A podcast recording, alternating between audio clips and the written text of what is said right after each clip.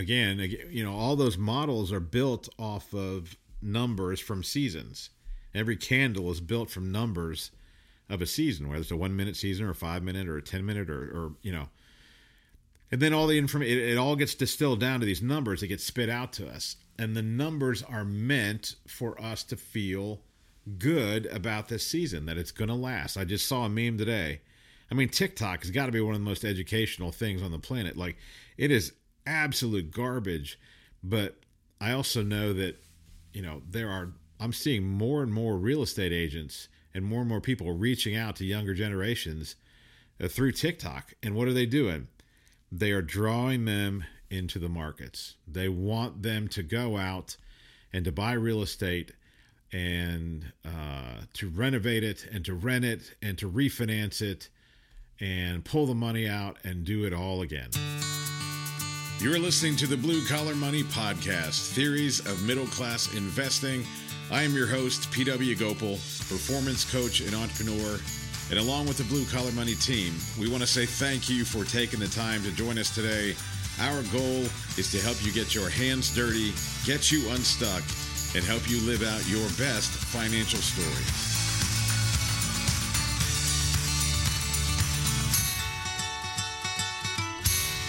Hey folks, welcome back to the Blue Collar Money Podcast. This is episode ninety-nine, entitled Why Investors Need a Baseline.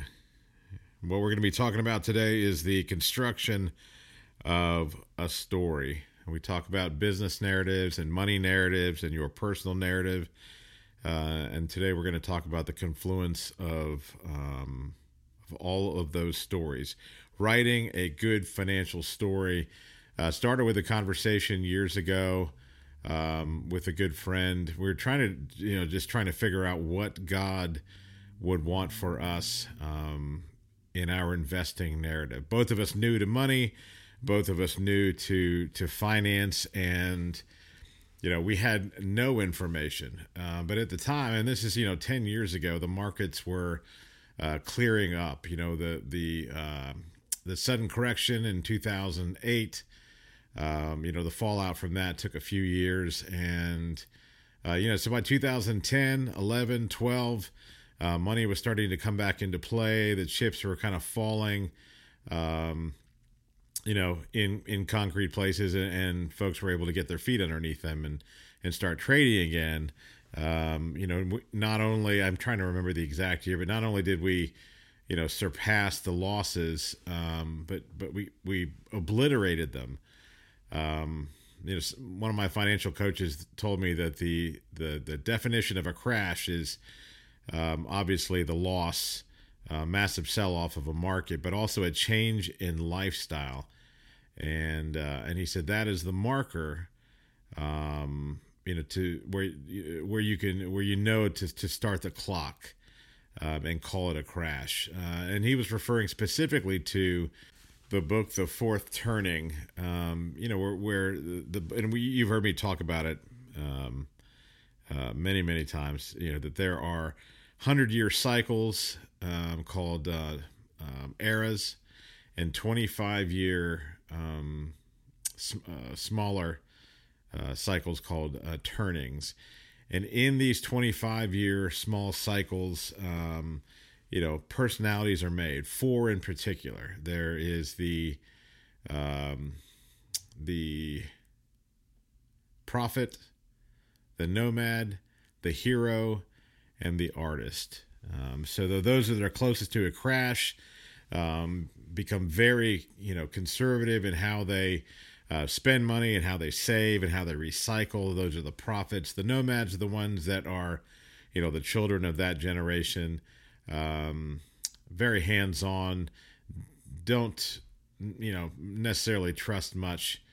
Um, you know, the heroes are the generation of them, um, you know, who, who grew up with innovation, um, and have also, um, found, at least not all of them, but in, in part, uh, have found ways to, uh, to innovate and, and pull not only themselves, but entire cultures Um, out of trouble. And then the artists are the youngest, which, you know, kind of seem to be the most helpless, but are able to capture the changes, the social changes, the production changes, um, and capture it in such a way that we don't have to, that we, we have a, a written and a creative record of it, that we don't have to go back to making our um, repeated mistakes.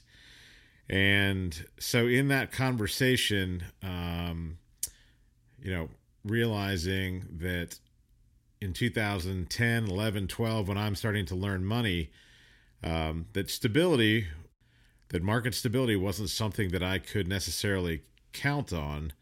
Um, I knew that we were, we were in the final turning, um, or at least close to it. You know, every, I think in the, in the research of Strauss and Howe in that book, every eighty-four to one hundred five years a market crashes. It's happened seven or eight times already. Um, and so I knew that we were either in um, the third turning or the fourth turning. I mean, let's just, you know, it's not it's not exact science, but um, if you read one of the later chapter, chapters where it talks about the fourth turning, it, it is a little eerie um, that we are living through a lot of the things they wrote about in nineteen ninety-two. And it's because people are uh, still the same. We are still the same. Israel is still the same. Uh, we are always looking for a king, and that king uh, many times comes disguised as um, money and uh, and power and influence.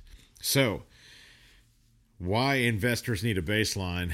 Um, this is actually going to be a Bible study, but I want to... Um, because I don't have any other any good way to teach this. I've been listening to podcasts nonstop in the shop for the last week, and I've realized that, friends, there are so many good podcasts out there about money, so many, and uh, that I I cannot bring um, those experts to the table. I can't bring the expertise to the table um, that that um, a lot of people would need.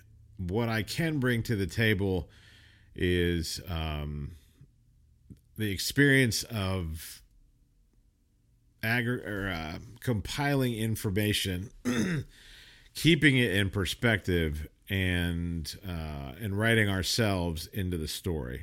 I was a storyteller for a long time, seventeen years of doing that. But um, I think one of the things that I...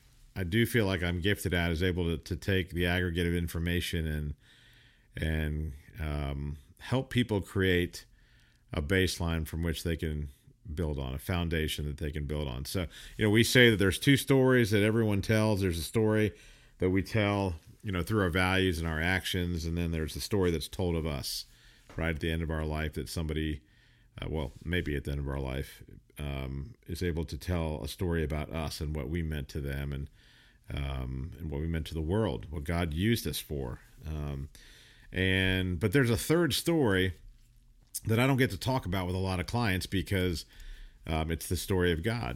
You know, and though I may touch on it and I may kind of beat around the bush a little bit and talk about my experience with with God's story, um, I think it is, man, it is absolutely paramount in this time to understand Uh, where we are, what we were made for, and what the point of our time on this planet is. Uh, I think even in listening to the podcasts that are more faith-based or even like overtly Christian, um, and I understand that the, the the information must be practical. It's what I value about those podcasts is, and the people that are producing them.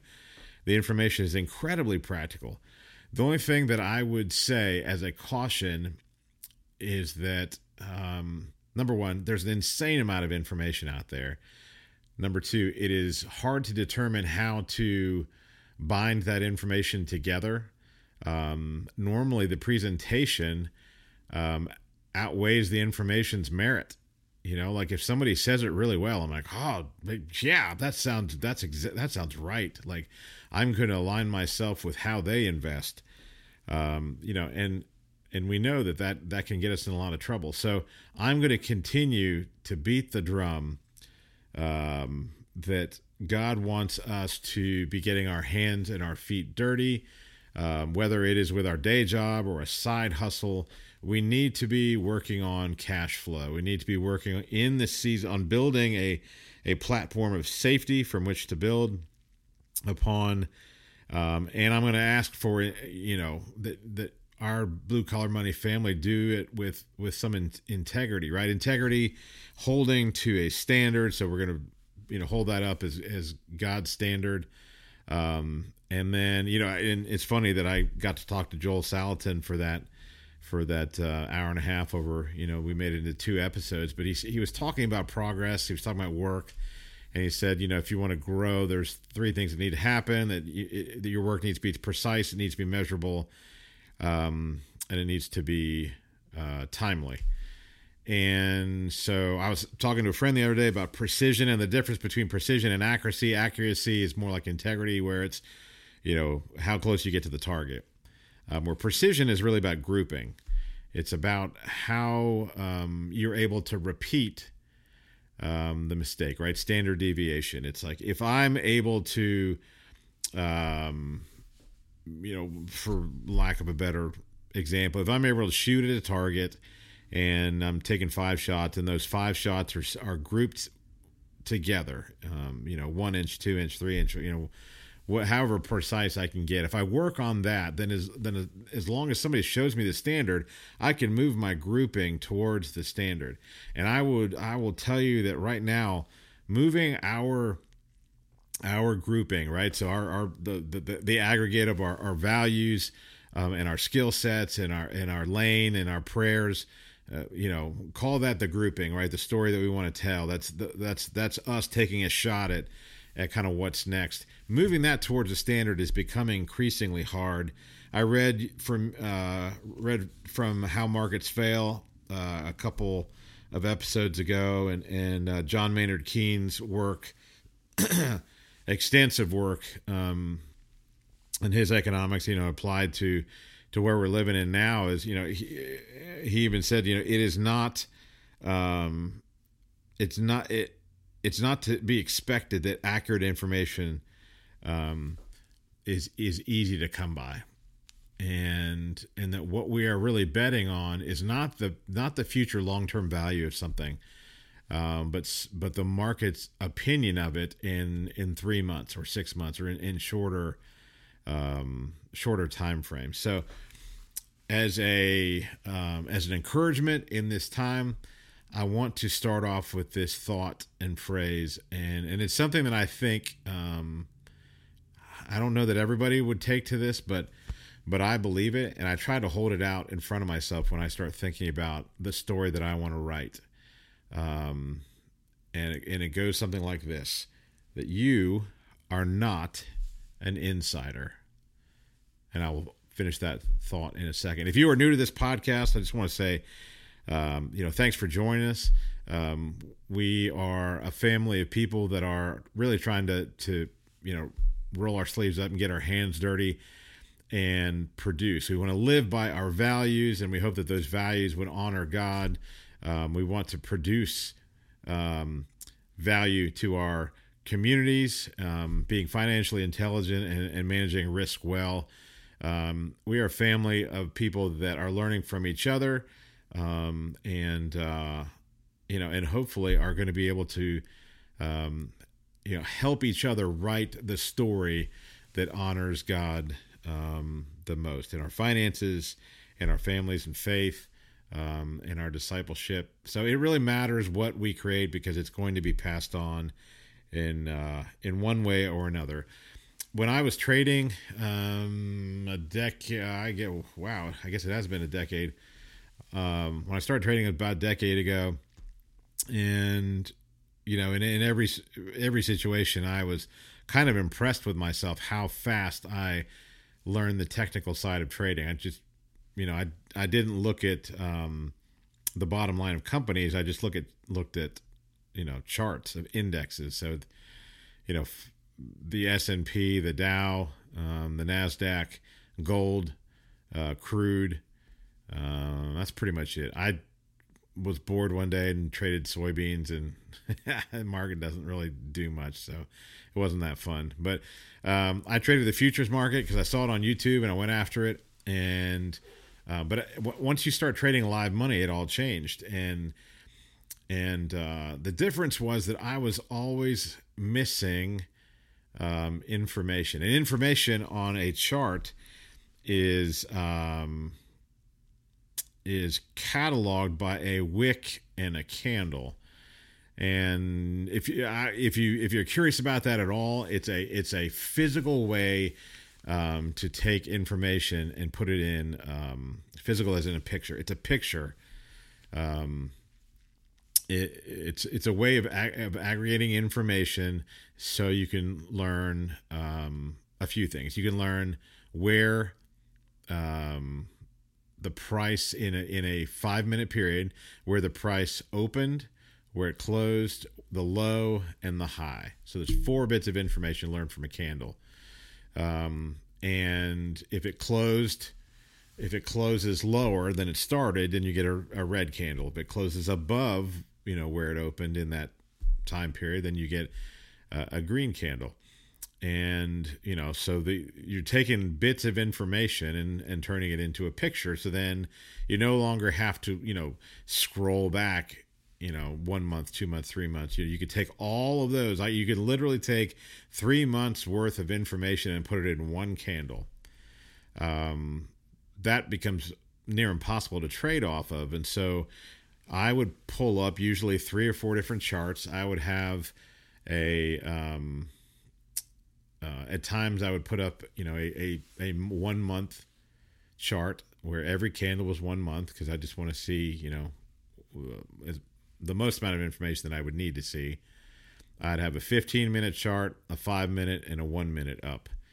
And, and what it would do is allow me to, you know, again, to get different, um, uh, to compile different, um, I guess, put more weight, um, in different time frames, or allow the time frames, you know, to tell me, um, the story. Um, and I know it's probably hard to picture, but I would, I would, I'd, I'd probably YouTube something on, on, um, on candlestick charts, and, and it would make w- way more sense if you can just see it happen live. But the thing I realized about trading, and especially in charting, is that, um, I could see, based on the information that I was giving myself, right, in, in a month, or, you know, a, a fifteen minute chart is actually considered a, a very, you know, um, old chart. You're, you're, if every candle is fifteen minutes, I mean, I can go back days and weeks. Um, if I zoom out, I, I was thinking that I was getting myself the most amount of information that I would need. And I trade off a five minute chart, and I would do really well until I wouldn't, you know, so it's win, win, win, win, win, win, win, win, win, and then massive failure. And, and I wasn't a disciplined trader, so I was willing, um, you know, to move my stop losses back to just to let the trade play out. And what I, what I realized is that, you know, in the end, I was missing information. And why? Well, I paid a lot of money to sit in a room with a trader, and he's like, well, you're, you're, you're kept in the dark for a reason. They want people trading, even retail traders, uh, you know, big institutional traders. They want um, folks like me trading, putting my money in play, right? So put let, let's let's let's change the game to poker. The big stack of chips always wants people in play. If they know that the bully that you're there just to bully them, you're going to see people just lose their ante and wait it out till they get a good hand. So they want people playing. So they're going to let you win, win, win, win, win. And then at one point or another, a large stack of chips makes a decision and takes out uh, the lion's share of people. Um, and that happened to me uh, more than once. I could handle the swings for the most part um, until I was trading somebody else's money. It was a significant amount of money, and it um, it, it scared me. I never traded again. Um, I couldn't figure out, of all my homework and, and all the, you know, as smart as I thought I was, I was missing information. And and it's because I was not an insider. So that's the first rule. You're not an insider. You don't have the big stack of chips. This is blue collar money. This is not white collar money. And I want to give you some more things to think about. I was listening to a guy today talking about the consumer uh, price index, cost of goods and services in the U S. And so that's how they explain what we, you know, as, as the middle class, as, as the majority of people in the country, you know, what we're paying for stuff. And, um, and the gentleman that was talking, you know, was said, you know, from a credible source that they were advertising, you know, the government was advertising um, the consumer price index at like six and a half percent. Which is, you know, it's not the worst that we've ever heard, but it's it pretty bad. But he, but then he said something, you know, shocking. He said, but they decided to leave out the fact that that number that they were sharing did not include food and fuel. And I thought, oh, holy cow! If there's anything that the middle class is concerned with right now, it is food and fuel. So if you're going to leave that out, you know, to make the numbers sound better, number one, shame on you. But um, man. Even worse, if you're the person believing it and, and thinking that your investment in the stock market is going to outplay six and a half percent, well, then shame on you. And, you know, but the, here's the hard part. It's not six and a half percent. It it's, you know, nine, if you add in food and fuel, yeah, add in food, food and food and fuel. That's very hard to say. Um, we're at nine and a half percent. And, and here's the thing though, if all our his historian, Um, economists are right. Um, we don't, nobody can have enough information to give us an accurate number, right? If, if Keynes is right, um, nobody can give us enough information, accurate information, um, where we should feel good at night knowing that we're at at nine and a half percent. And I will tell you that nine and a half percent is outrageous. It is near impossible for anything outside of maybe something that a hedge fund touches um, to outpace nine and a half percent. So just by keeping your money in the bank, you are losing ten percent of that. Um, your money is weakening. The buying power of that money is weakening. Every bit of dollar that you save is weakening. Um, you're going to be paying, you know, whether, whether you spend it or not, I mean, you're, you're going to be paying um, that much more for the things that you, you are buying. Now that's, that is a, that's a, I don't know how they calculate that, but let's just say it's an average, you know, for, we know that for food, food, food and fuel, you know, maybe we're paying, I know that our gas went up twenty percent. It's actually up twenty-five percent. We went from, you know, two ninety-nine to three ninety-nine. Um, I know for car parts, um, some of the parts that I'm paying for now, my cost has gone up thirty percent. Uh, so I, I, it really depends on what sector, you know, we are in, but just as a reminder, you know, number one, um, you know, we, we are not insiders and, and even as educated as we would, you know, would, would think we are, um, nobody can give us A, a solid aggregate of information. Um, and mainly because there are, there's too many governing interests involved. There's too many people with a play, right? There's too many people that are keeping their cards close to their chest because at some point they are for their own interests, and not, not to say that they're evil, but for their own interests, for their own stockholders, for whatever, they have got to move large sums of money around. Or at some point, Uh, and arbitrage is going to show up down the road and they're going to be like, hey, you know what? That's going to require some cash. We got to show our hand. We got to pull this money out. And as soon as they do, as soon as they pull, other people pull.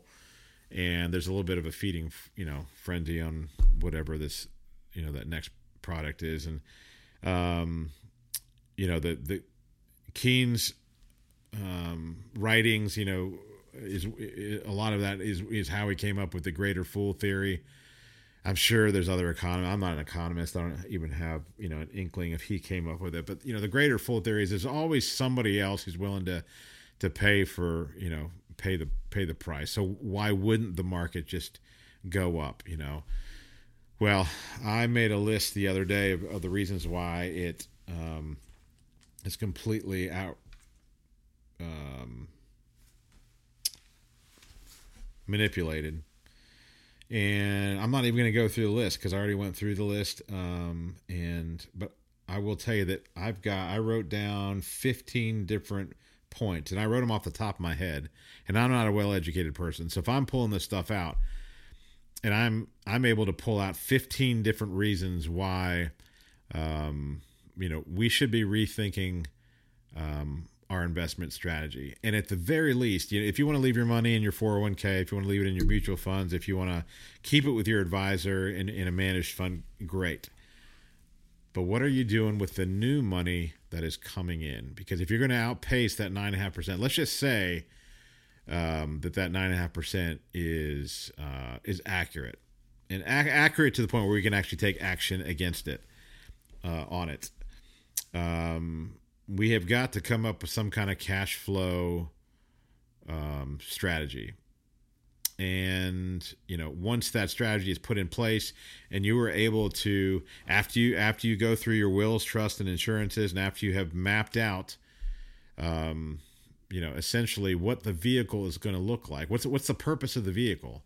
The purpose of the vehicle is to take, um, is to provide value, to take, um, you know, goods and services, offer them to the public, um, to, to bring that cash flow into your home. And then the other other part of the equation of this vehicle is that money needs to be protected.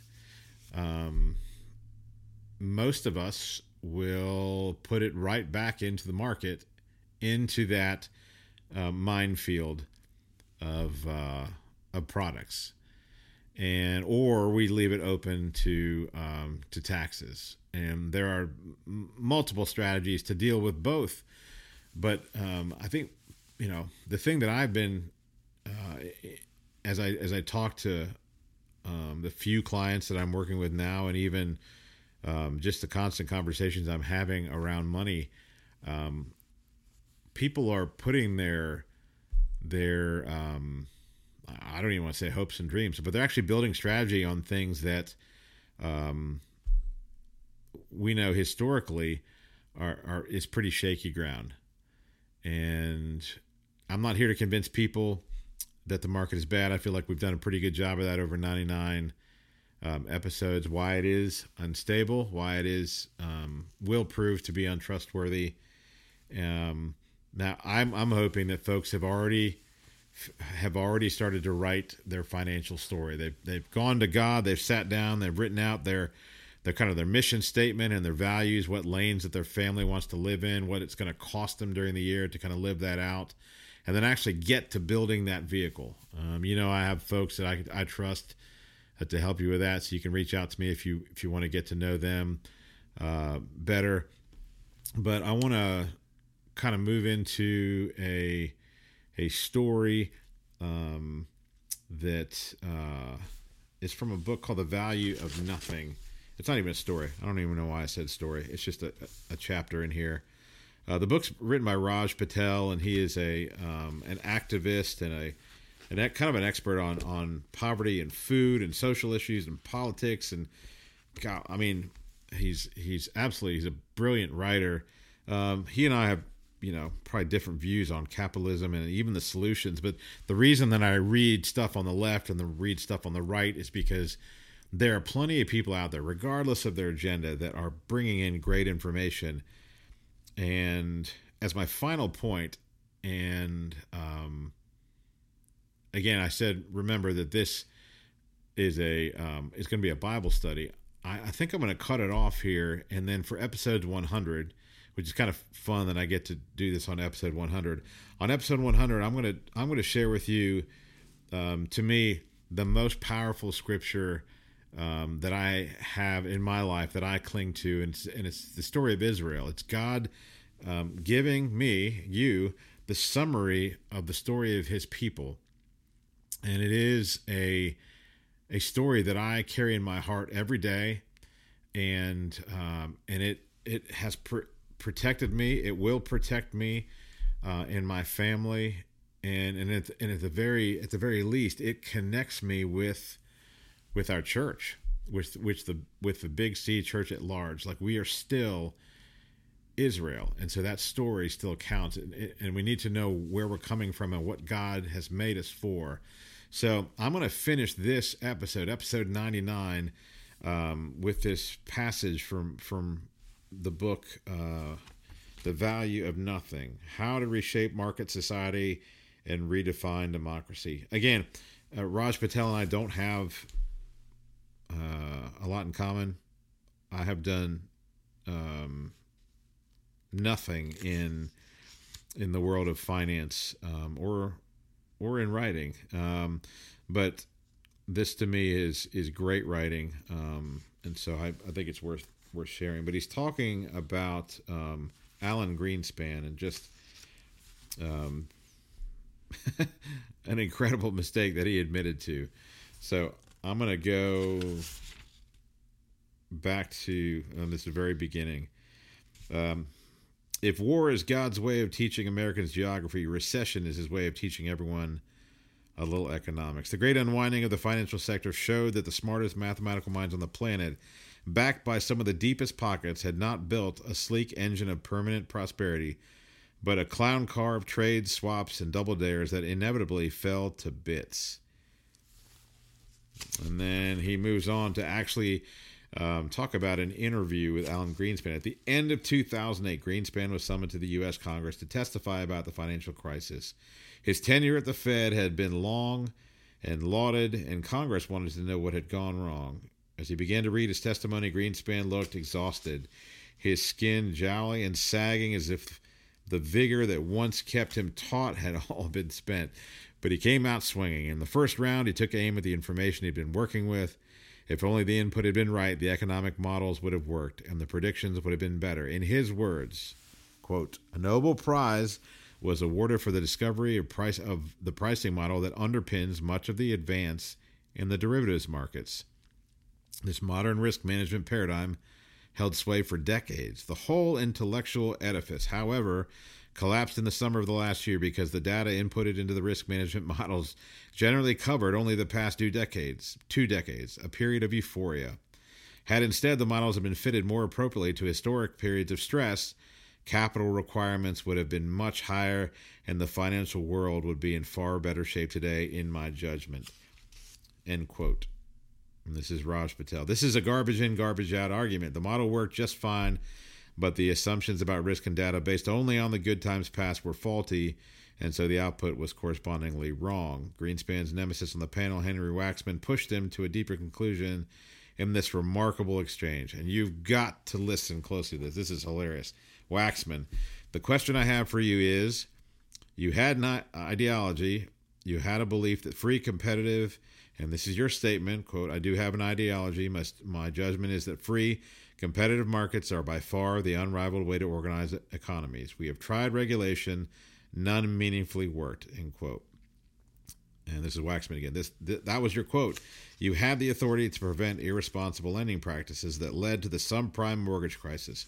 You were advised to do so by many others, and now our whole economy is paying the price. Do you feel that the ide- ideology pushed you to make decisions that you wish you had not made?" Greenspan: "Well, remember, though, what an ideology is. It's a conceptual framework with the way people deal with reality. Everyone has one. You have to. To exist, you need an ideology. The question is whether it is accurate or not. What I'm saying to you is, yes, I found the flaw. I don't know how significant or permanent it is, but I've seen very, dis- but I have been very distressed by the fact." Waxman: "You found a flaw?" Greenspan: "I found a flaw in the model that I perceived as the critical functioning structure that defines how the world works, so to speak." Waxman: "In other words, you found that your view of the world, your ideology, was not right. It was not working?" Greenspan: "Precisely. That is precisely the reason I was shocked, because I had been going for forty, because I had been going for forty years or more with very considerable evidence that it was working exceptionally well." It's kind of unbelievable uh, that Greenspan would admit to that, um, to the flaw. But in his own words, um, his math, his um, formula was based on on a on a season of prosperity, and when you Again, you know, all those models are built off of numbers from seasons. Every candle is built from numbers of a season, whether it's a one-minute season or a five-minute or a ten-minute or, or, you know. And then all the information, it, it all gets distilled down to these numbers. It gets spit out to us. And the numbers are meant for us to feel good about this season, that it's going to last. I just saw a meme today. I mean, TikTok has got to be one of the most educational things on the planet. Like, it is absolute garbage. But I also know that, you know, there are, I'm seeing more and more real estate agents and more and more people reaching out to younger generations uh, through TikTok. And what are they doing? They are drawing them into the markets. They want them to go out and to buy real estate and uh, to renovate it and to rent it and to refinance it and pull the money out and do it all again. And and I'm not I'm not you know as against that as you know a, a Dave Ramsey would be. Um, you know, Dave wants us to to pay off our houses and, and owe zero debt, you know, because he took massive losses. Now, on the other side of that, there are young people that are so, like, I mean, they're technically millionaires because of the assets they hold and because of the cash flow that they hold. They might be, they may be, you may be insulated um, from, you know, because of your cash flow, you may be insulated from the um, the debt associated with those assets. But here's the question. If you are missing some of the information, and, and you know you are, you have to be. By definition, us living in this time, I mean, here is here is a um, an award-winning writer who has done research, financial research on why markets fail. Um, here's a, another award-winning writer Um, talking about the social impact um, of of some of these economic decisions, um, and then Keynes, you know, our our historians that have been dealing with economics are telling us that this is a season um, where information is, excuse me, where this information is going to be left out, intentional or not. It is going to be left out, and the models that we're working off of. Um, because those models are meant to be, uh, give us attractive information. Those models are the aggregate, are built off of attractive information. Um, why we need a baseline, um, and why we may not get one is, um, the subject of our, our next podcast. Uh, but it's something to think about. There are no great answers for this um, outside of a safety plan, hedging against the, the markets and and the uh, the fallout of economic crisis, um, and and when that happens, what we what can we do? We can act with integrity. We can not only be precise, but we can be accurate. Our story can align with God's story, which a lot of people don't even think, you know, is necessary. But even in the church, I'm meeting more and more people that, you know, will say that they want their money to honor God. But, but, you know, again, when you look at the aggregate of what, of, of their week, of their month, of the year, they're, they're not living according to a set of values. They're actually counting, uh, they're living according to a set of information that somebody gave them. They didn't even do their own homework. Um, so to me, I, I wonder how good a story can be when, like me, um, you built your plan on a set amount of candles. You were missing information. You were, you're not an insider. Eventually, that information is going to show up because somebody's going to move a chess piece, and it's going to it's going to tip the table over. Um. It really is time uh, for us to make these changes. Um, man, I, there are better financial podcasts out there where you can get specific information about specific investments that you are working on. I have not um, heard anyone um, really leaning into, um, you know, building a framework for investing. And so this family is committed to that. And uh, so I would invite you into that, into that story. Let let us help you. Let us figure out how we can get this onto paper and, and fill in the blanks. Go after the information until it becomes uh, more of a of a full page where we can actually start to act it out. Uh, make mistakes in a conservative and um, yeah, in a conservative manner, in a protected manner. And, uh, you know, where, where somebody's looking over our shoulders, our friends and our, and our family, our trusted friends looking over our shoulder, our, our guides, our good guides and disciplers are able to weigh in on our, our stories and our actions. Um, and then we're able to take that, come back to the family and say, hey, here's what I learned. And, um, and here's what God did with it. Here's what God taught me. Here are the people that were affected by it. That to me is incredibly exciting. Um, making money, I, I could make money in ten different ways.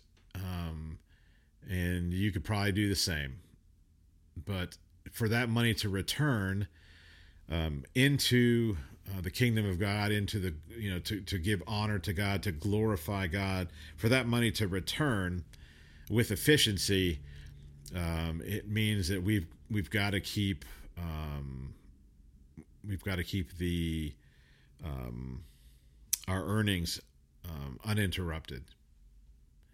And uh, I just want to I just want to encourage you to go back, attack your assumptions, see um, what your story is leaning on, and um, and and protect yourself um, against some of the missteps that are have happened in the past that we know are, are recorded in history, and the ones that are about to happen.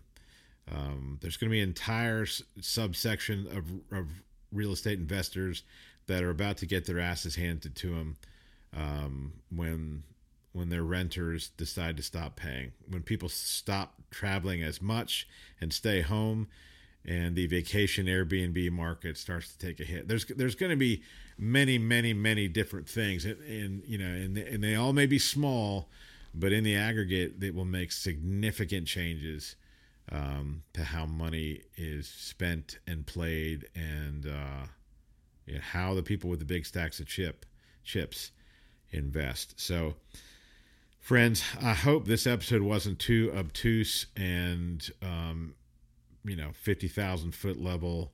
I know the bird's eye view is, is irritating at times, but, um, man, I think it is important. I've, I give all my time and energy to, to getting, um, the story right, because I think it matters, and I think it matters to God. So God, our God owns the cattle on a thousand hills. And when he's generous with us, he wants to care about these things. He wants us to be diligent with them, to return them to him, so that everything that we plant in the ground can grow up and bear more fruit, so that it can go back into the ground and bear more fruit. Um, yeah, if there's any questions, I would love to uh, to listen. I'd love to give you resources. I'd love to partner you with some smart people. And if you have, if you're just like, hey man, just tell me what your podcast you listen to, where I can get great information on real estate and cash flow and small business. I mean, I can. I can share those as well. But I love you guys. Um, I'm really thankful for you. I'm thankful for thankful for our small family. It's funny, when I started talking about the kingdom of God and getting very specific in uh, the information on this podcast, we lost about forty percent of our listener base because I wasn't pushing normal modes of investment. And you know, I'm I'm actually okay with that.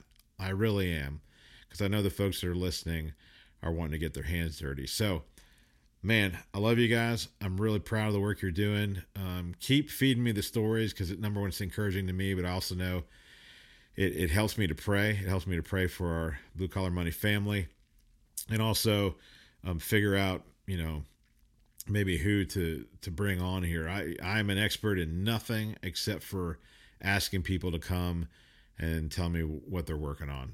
And uh, and hopefully that coincides with with what you may need. So um, keep praying, keep going to the Lord and listening for his voice. Um, I cannot wait. I mean, I really, I cannot wait um, to read this scripture to you from Ezekiel seventeen on uh, episode one hundred of the Blue Collar Money Podcast, which is going to come up next week. And I might actually release it early just for the for the heck of it. So thank you for your support. Love you guys. Get your knees on the ground, blood, sweat, and tears uh, into the dirt, and go get them. Friends, you've been listening to Blue Collar Money, Theories of Middle Class Investing. Don't forget to like and subscribe so you don't miss any upcoming content. We very much appreciate you taking the time to join us. Please let us know if there's anything we can do to help you live out your best financial story.